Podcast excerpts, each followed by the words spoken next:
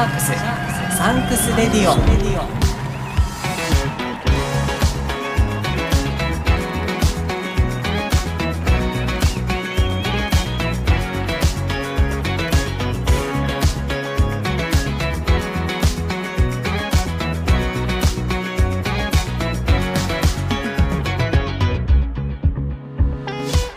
こんにちはキリンです。シャークスサンクスレディオ。日本ラグビー最高峰のリーグワン今シーズンはそのディビジョン2で戦っている清水建設高等ブルーシャークスに捧げる応援プログラムです僕、シャークスファン歴、もうすぐ2年目のキリンが、感謝と応援をコンセプトにお届けします。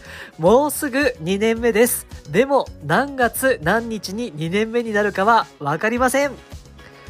さて、今月2月は相手チームの都合によりブルーシャークスの試合は1試合も行われないことになってしまいました。すごく残念ですが先日は立川直道選手と崎野亮太選手がツイッターのスペースをしてくださったり吉弘さんがいろいろ考えてますと呼びかけてくださったりチームはチームで大変な時だと思いますがファンががっかりしないようにとあれやこれやといろいろ考えてくださって本当にありがとうございます試合は中止になりましたが応援したい気持ちに何ら変わりはありません。2月の間はさらに強靭な体づくりに取り組んでいただいて、3月の試合でドギャーンと爆発させてもらえたらと期待しています。楽しみです。今日も感謝と応援は表裏一体ということで清水建設高等ブルーシャークスに向けて感謝と応援を伝えていきます。今日もどうぞ最後までお付き合いください。今日感謝と応援を伝えたい方は先野良太選手です。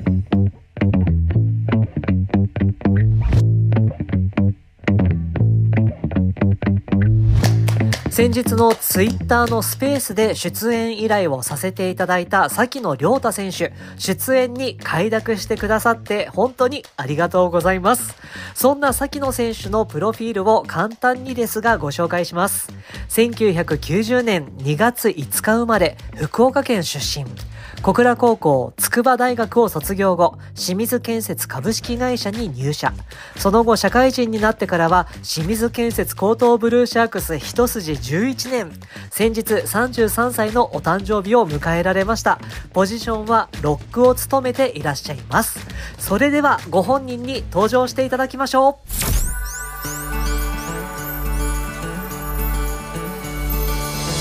シャークスサンクスレディオ。今日も素敵なゲストをお迎えしました。ブルーシャークス一筋11年。ブルーシャークスの話をすると泣きます。清水建設江東ブルーシャークスからロックの崎野諒太選手です。こんにちは。こんにちは。よろしくお願いします。お願いいたします。崎野選手元気ないじゃないですか。こんなもんじゃないですか いや、そうですか。先日ツイッターのスペースでお話をさせていただいて、ええ、そこからシャークスサンクスレディオご出演いただきまして本当にありがとうございます。いえいえこちらこそすいません。いろいろ無茶ぶりしまして。とんでもない。崎野選手はこの番組シャークスサンクスレディオのことはご存知ですよね。そうですね。えご聞いてると思いますよ多分いやありがとうございます。あのいつも聞いていただいてどういう感想を持ってくださってますか？いややっぱりあのスペースでもこの前言いましたけどファンの人たちのコメントとかが一番好きですね。あ選手が出ている回よりも、えー、皆さんのコメントの回が。逆に選手のやつは、はい、あんまり実はそんなにって感じです。聞いてないですか？聞いてる人もいれば聞いてない。吉弘さんとか聞いてて。はいはい。ですね。あの金村たちのやつは前編だけ聞いて。はい。後編は聞いてないし。一番嫌なパターンですね。前編聞いて後編やめとこうみたいな。そうですね。だから、いい選手よりもファンの方が興味ありますね。ああ、いや、ありがとうございます。えーいやそうですよね。先日も崎野選手はどうやってブルーシャークスを知ったのかとかどうやって応援し始めたのかとかを知りたいっていうふうにおっしゃってましたよね。そうなんですよ。そこにすごい興味あって、うん。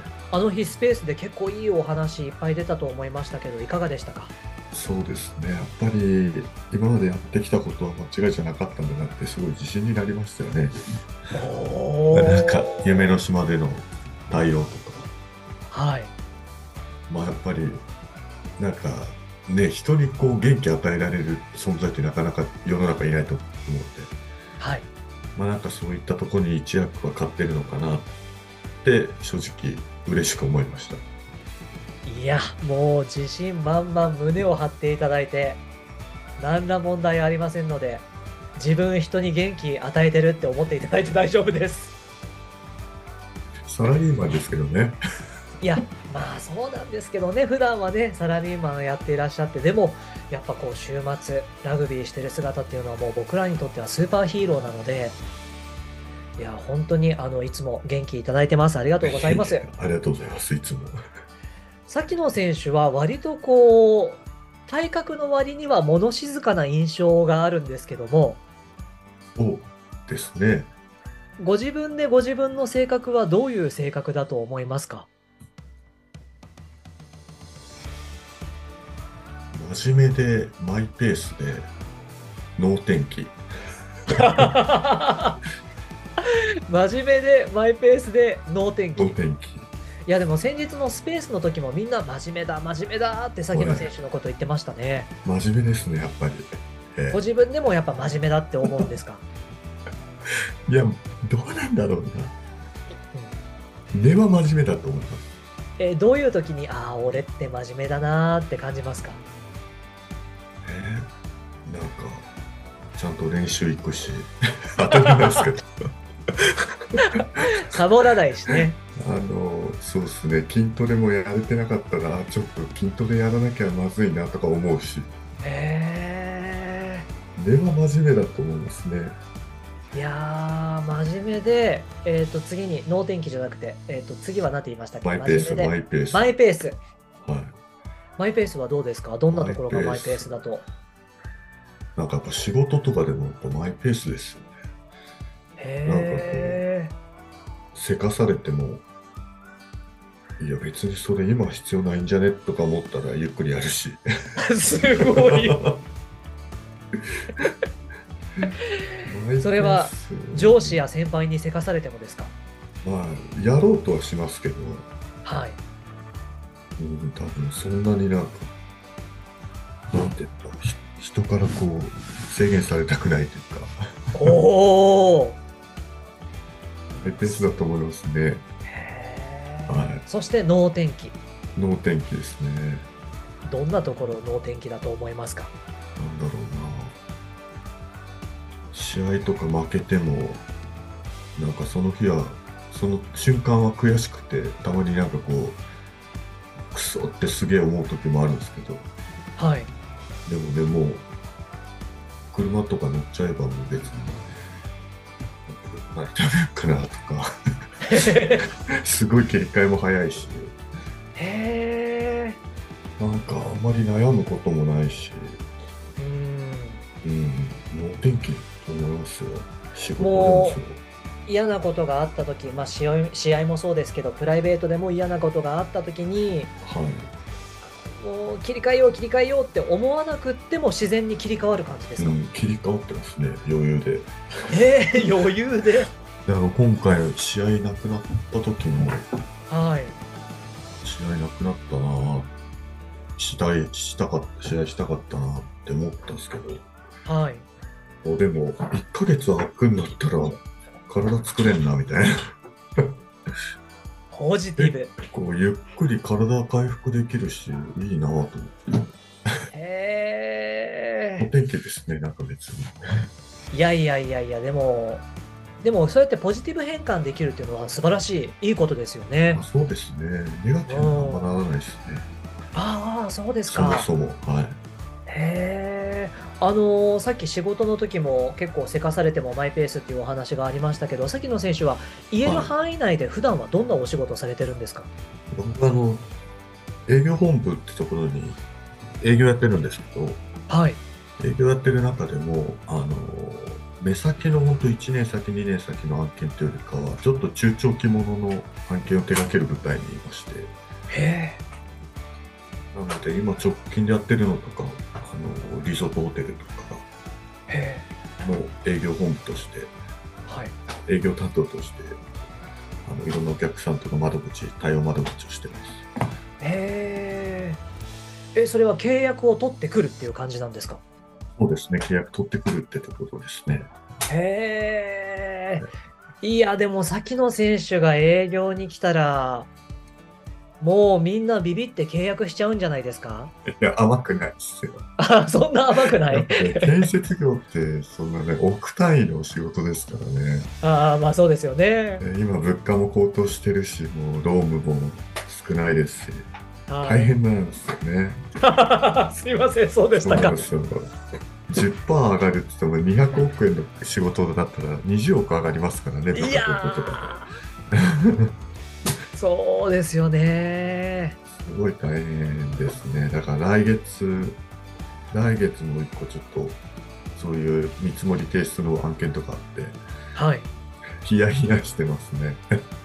いやー、ラグビーの傍ら、普段はそうやって、そうですよね、サラリーマンとして。働いていらっしゃるわけですよね。いやー、かっこいい。かっこいいいやいや。あの、先の選手といえば、福岡県北九州市のご出身で、はい。先の少年は小さい頃、どういうお子さんだったんですか？小さい頃どうなんだろうな。でも割といろいろ活発だったと思いますよ。あ小学校、小2からサッカーしてたし、お。で、中3までやって、えで、高校からラグビー始めてってやってお父さん何してんの？って。一緒にお話しする？もぐもぐしてんじゃん。何やったっお菓子。けお菓子？あ はい、行きました。あ、行きました。すいません、失礼しました。いえいえいえいえ。どうですか？ご自分のお子さんは自分の小さい頃に似てるなって感じますか？いやー、まあ、似てんじゃないですかね。でもなんかあんまり、なんか記憶がないですね、そんな小さい頃。まあ、自分自身のね。え顔とかだったら相当似てますよね。へえ、そうですか。あーんって。今、さっきの選手がお子さんにね、お菓子を食べさせてもらって。こんにちは、ありがと閉めてて、ちゃんと閉めて。う。かわいい。いつもね、あの試合にも応援にいらっしゃってますよね、お子さんね。そうですね。あそれじゃねえわ。マジで。コーヒー残ってうんる。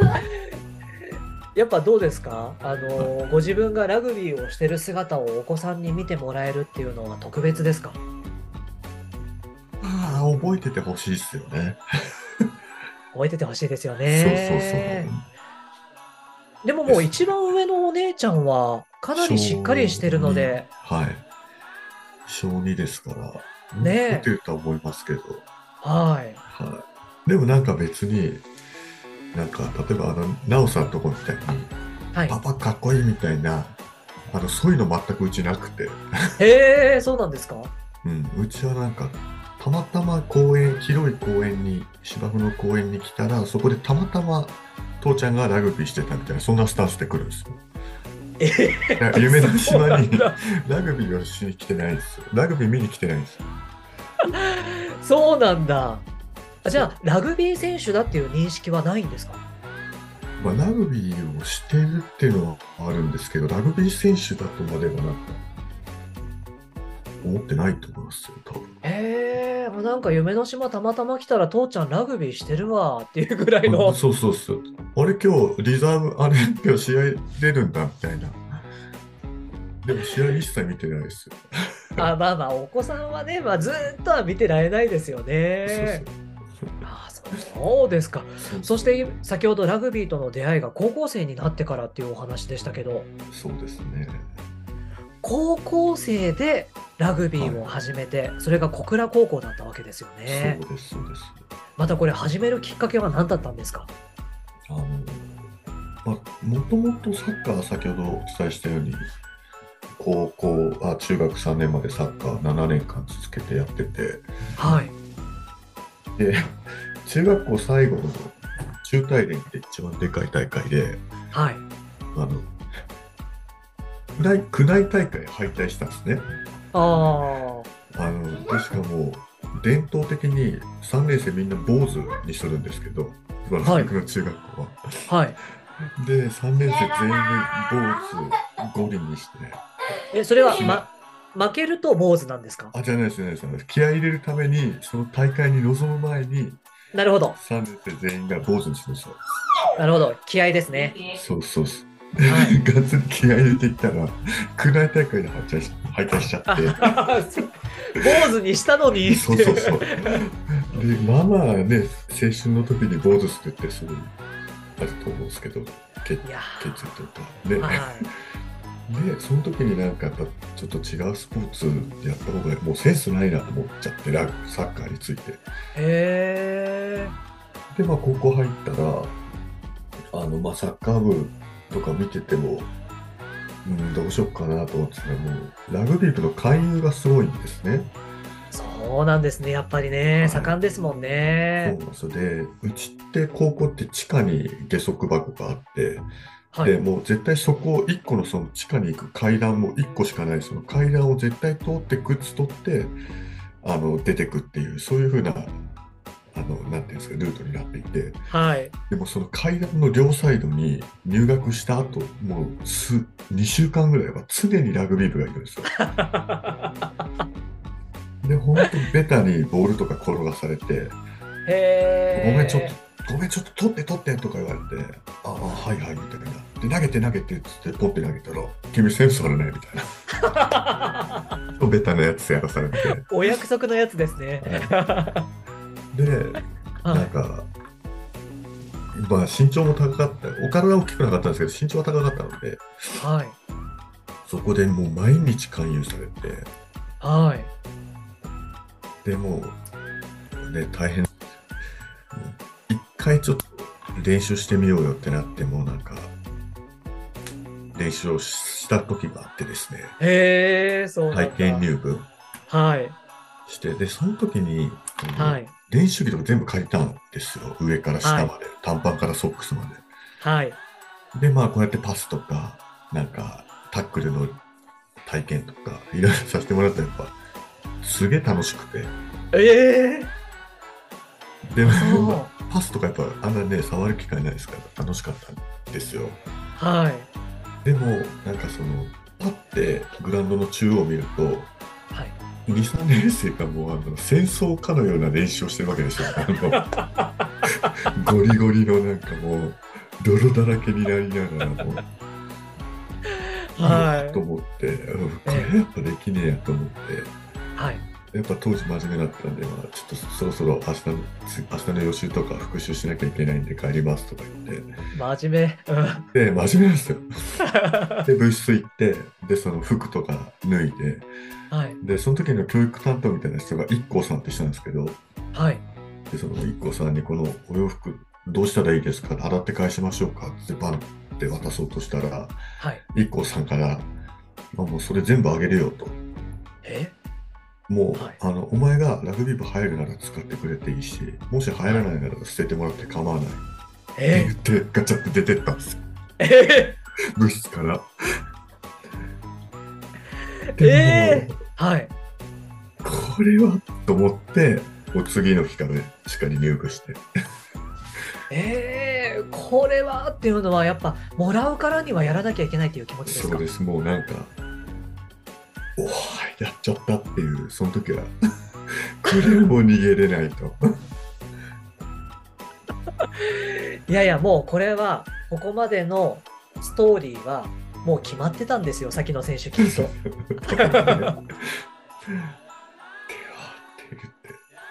えあれなんですよ、僕のラグビーを始めたきっかけって、IKKO さんの強烈な勧誘みたいな確か書いてるし。書いてありますよね。書いてあります。はい。和明さんじゃなくて、一 k さんなんです一ね個。さんって読むんです。そうですか。あじゃあもう、一 k さんのこの猛烈な勧誘、猛烈というか、まあその、あげるよっていうのがなければ、崎野選手はラグビーやってなかったかやもしれないです。ないわけです絶対やってないですねね。。あそう。でももうこう真面目な崎野少年はもうもらうからにはラグビーやらなきゃいけないと。ですね。でもまあやっぱそこが転機だった気がしますよね、人生の。でもこう体験入部はでいふとグラウンドを見ると戦争のような練習を先輩方がしてるわけじゃないですか。ね。そのなその中に自分が入り込まなきゃいけないっていうのははい。なかなか勇気 いったんじゃないですか？すよね。ねえ。ねでもまあ当時そのうちの高校って公立だったので推薦ってはい5人しかいなくて、へえ。だから残りの10人ちょっとぐらいはもう本当高校から始めてる人なんですね。あそうなんですね。そういうのもはい結構なんか頼りになったというか、うん同じ立場の人がいっぱいいたので、はい。まあ、頑張れるかなって思った感じですね。ああ、そうか、これがもう仮にみんながみんな経験者でもうすごいレベルでっていうのだとまたちょっと違ったかもですよね。はいそうですか、そうして高校時代にラグビーと出会って、高校3年間のラグビーを振り返ってみると、はい、どうですか？かなりもうメロメロに好きになってましたか？いやー好きになってたって難しいですよね。お。なんかもう義務感というかお。やらなければならないみたいな。なんか好き嫌いとかじゃなかったですね。なんかそうなんだ。組み込まれてた感じですもん。当然オフとかなかったし高校時代。でも、辞めたいって思う瞬間も特にはなかったんですか？やめたいとかなかったですね。もう先輩後輩にも恵まれてたし同期にも恵まれてたし。はい。面白かったですね。へーでもそうして今度大学進学されますが筑波大学を選ばれますよね。えそれはもうラグビーありきで筑波大学を選ばれたんですか？ー、いや全くもう高校でやめるつもりでした僕は。ラグビー。をおはい。高校でも辞めるつもりだったんだけれどもはい。じゃあ筑波大学にはどんなこと勉強したいなっていう思いで進もうと思ったんですか？あの都市計画勉強したいって思っててその高校時代に。はいはい。それで、まあ、大学選ぶ中でまああのうち僕姉ちゃんがいるんですけどはい。姉姉も筑波に実は行っていてへでたまたま夏にあの夏の合宿の帰りにーはい「お前あんたどうすんの?」みたいな話になってはい。でなんか都市計画っていうかなんか街づくりとかにすごい興味あるんだよね。っていう話をしたらはい。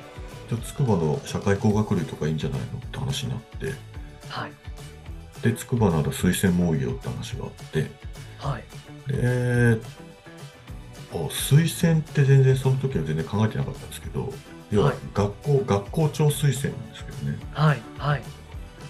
それやるならやるのもありだなと思っていやー、そんな簡単におっしゃいますけども、簡単なことじゃないじゃないですか。いやもう当時もあ学力は全然ダメだったんですけど幸い先生には好かれてたもんですからいやいや、何をおっしゃる学力がなければ筑波大学入れないんです。本当に。いやじゃあもうその推薦枠を使って。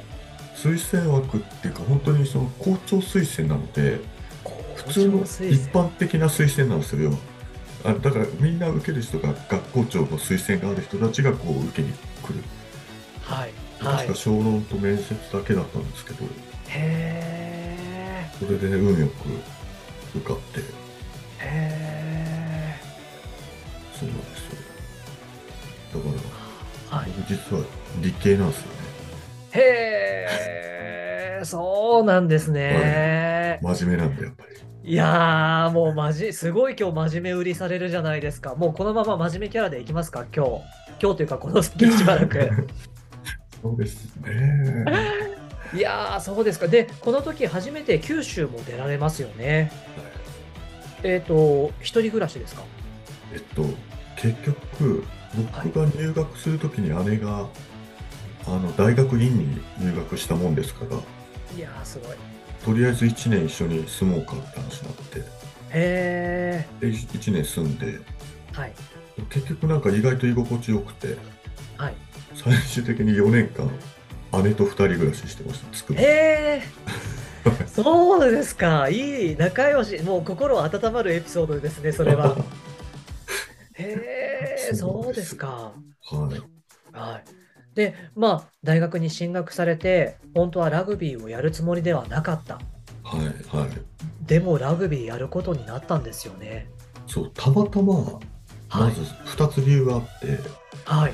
1つがあの僕のその小倉高校の同級生であのヤマハでもう引退しちゃったんですけど青木ってやつが、はい。たまたま筑波の体育専門学校に推薦受かったんですよ。ラグビー推薦で。はいはい。それで僕がまず行くことがバレたっていうのがまず1つ。バレたと。で2つ目ははい。あの僕が入学する時の4年生にはい。小倉高校の OB がいいたんですよ。はいはい。古賀古賀明さんって人がいて。おおはいはい。でその人が4年生にいたもんですからはい。お前当然あるよなって感じでそうですね。いやーそうなんだ。と一音なので高校ではかぶってない先輩なんですけど、はい。結局その同期から上につながって上からズドンと落ちて。すごいそんな一緒にプレーもしたことがない先輩。もう大先輩じゃないですかもうその当時。14といえば。大 大先輩から勧誘されたらそれはもう断れない。そうですね。もうなんかなんかやらないって選択肢はない感じでしたね。もう。へいつから練習来んの？みたいな。で向こうもその疑っ 疑ってない感じです。ーもうやって当たり前ややりに来たんだろ？みたいな感じそうのそうそう。お前ラグビー推薦でしょ？みたいな多分スタンスで。へえそうですか。はい。ああでまあやるつもりがなかったラグビーをまた始めることになって、はい。まあ大学生の先の選手としてはまあそれもいいかなっていう感じだったんですか？まあなんか必要とされるならやっぱ嬉しいじゃないですか。まあまあそうですよねでまあねやってみようかなと思ってやうんってみましたね。ああそうですかそれぐらい先の選手ははい。ずっとロックなんですか？僕ロックで大学時代フランカーとロックどっちかって感じでしたね。ああそうなんですね、フランカーやってみてフランカーはいかがでしたか？楽でしたよねなんか。楽でした？なんか当時よくないですけどスクラムとか別にフランカー押さなくていいやって感じだったから。今今そんなこと全く思わないんですけど当時はまだラグビーが緩かったもんですからねフランカーの方が楽でよかったですよね。へえああそうなんですかはいへえでもこうロックうんとどっちが好きかって聞かれると困るかもしれないんですけどどうですか？どっちの方に魅力感じますか？ロックの方が面白いですねやっぱり。ああその面白さは、うん、フランカーできないですね運動量がもう今ちょっとレベル違いすぎて。へえ、あ、そうですか。へえ。まあ、そうして、まあ、大学時代も、ラグビーも、そして、真面目だから勉強も、はい文武両道で過ごされて、あの、ラグビー以外に好きなことっていうのはなかったんですか？昔から忙しかったので高校時代とか、小倉高校ってすごい厳しくてうん。朝7時半からまず学校あるんですねゼロ弦が。ゼロ弦。はい。は多分福岡の人はみんなお多分知ってると思うんですけど。い。ゼロ弦ですか？ゼロ弦からあって。はい。でそれから練習もあって。で当はい。然予習復習とかももうなんかガチガチにこすごいな。うやらあなきゃいけない3年間だったんで。すごい。なんかなんかそれ以外のことする暇とかなかったですね。本当ララグビーがまず多分年間でねオフの日なんて多分ほとんどなかったから。え勉強かラグビーしかしてなかったっすね。ああ、そうですか。でもこう、大学に進むと、まあ、あの、親元離れて、まあ、お姉さんとは一緒に暮らしていらっしゃいますけども、こう、自由な時間というか、それもやっぱそう、ですね。はい、それも少なかったですか？まあまあ、でも大学はやっぱいろいろやりましたね、同期と。筑波山行ったりとかもしたし、へえ、なんかあとみんな一人暮らししてるんで、はい、筑波の人たちって。はい。夜遅くまで鍋パーティーして、ね、飲んだりとかもあるし、ああ、そうですよね。ええこの前、あの、東京サントリーサンゴリアスの木村隆弘選手が出てくださって、木村隆選手もやっぱりそうやって言ってましたね。カス、カスさん？カスカ 4? スさんカスさん？僕は甘さんでしたね。あ、アマさんだったんですね。で、その辺の人たちでこう集まってみんなで飲んでって。まあでもそういうのも楽しい時期ですよね。ですね。うーん。で、まあ勉強もラグビーも文武両道でこう頑張って、こう就職活動になりますよね。はいはいはい。で、僕印象的だったのは、崎野選手が昨年の5月に東京ビッグサイトで講演会をやられて、で、その時に清水建設には、もうラグビーのことは全く考えずに、就職先として選んだっていうお話を、その時お話聞かせていただいて、ちょっとその話今日詳しく聞かせてもらえませんか？いいですよ。でも本当そうですね。やっぱやっぱりこう、ま、ははいい。。あの、ま、僕の学部が理工学群社会工学類都市計画主専攻っていう学部なんですよ。はい。やっぱ都市計画を勉強してたんですけども、はい。で就職先考えるときにまあいろいろある中で何したいかなって思ったらやっぱりやっぱなんかちょっとゼネコンチックな街づくり的なことしたいなっていうのがやっぱ思っていてはい。なので本当就職活動はゼネコンとデベロッパーとハウスメーカーそこら辺中心に回ってましたね。うーん。もうこの時ラグビーのこと一切考えてないわけですよね。一切考えてない。一切、本当なんか社会人でつ続けられたらいいな、ぼんやりみたいな感じもなしですか？一切考えてないです。ラグビーにしようなんて一切思ってなかったです。へえ。で、そうして清水建設で内定が決まるわけですよね。はい。まあ多分、もう先の選手のことだから、いっぱいいろんなところから内定をもらったことだとは思うんですけども、いやいやいやその中でも清水建設に決めたっていうのは何が決め手だったんですか？僕あの3点てかあのゼネコン大手の4 5社のうち4社受けていてはい。でまあそれなりにまあまあいい感じに進んでいたんですよ。ゼネコン大手4社がいい感じに進んで、その後は一体どうなったのでしょうか？気になりますが、今日はここまでです。次回はこの続きをお届けします。入団したばかりの清水建設ラグビー部は果たしてどんな感じだったのか、そういった話も聞けちゃいます。次回もどうぞお楽しみに。シャークスサンクスレディオ。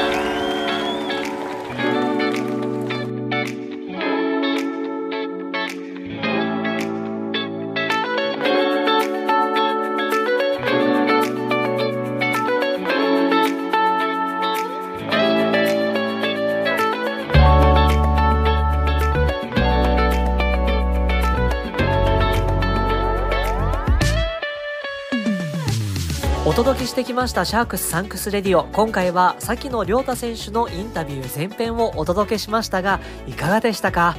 真面目本当に真面目でおふざけはゼロ。どの質問にも真摯に真正面から答えてくださって真面目キャラじゃないんですよ。もう真面目の中の真面目。キャラじゃないんです。さあ次回はどんな真面目トークが飛び出すのかインタビュー後編もどうぞお付き合いください。さあ、あなたも清水建設高等ブルーシャークスの選手、監督、スタッフの皆さんに感謝と応援のメッセージを伝えてみませんか？番組の感想や全く違う内容のメッセージも大歓迎です。番組専用メールアドレスまでお送りください。メールアットマーク stradio.jp メールは mail stradio は stradio です。メールアットマーク stradio.jp でお待ちしています。メッセージを紹介させていただいた方やインタビューに答えてくださった方、そして一緒に番組制作に関わってくださった方には、シャークスサンクスレディオオリジナルステッカーをプレゼントいたします。たくさんのメッセージお待ちしています。今日も最後までお付き合いいただきましてありがとうございました。シャークスサンクスレディオ、ここまでのお相手は僕、キリンでした。それではまた次回お会いしましょう。じゃあね。ブルーシャークス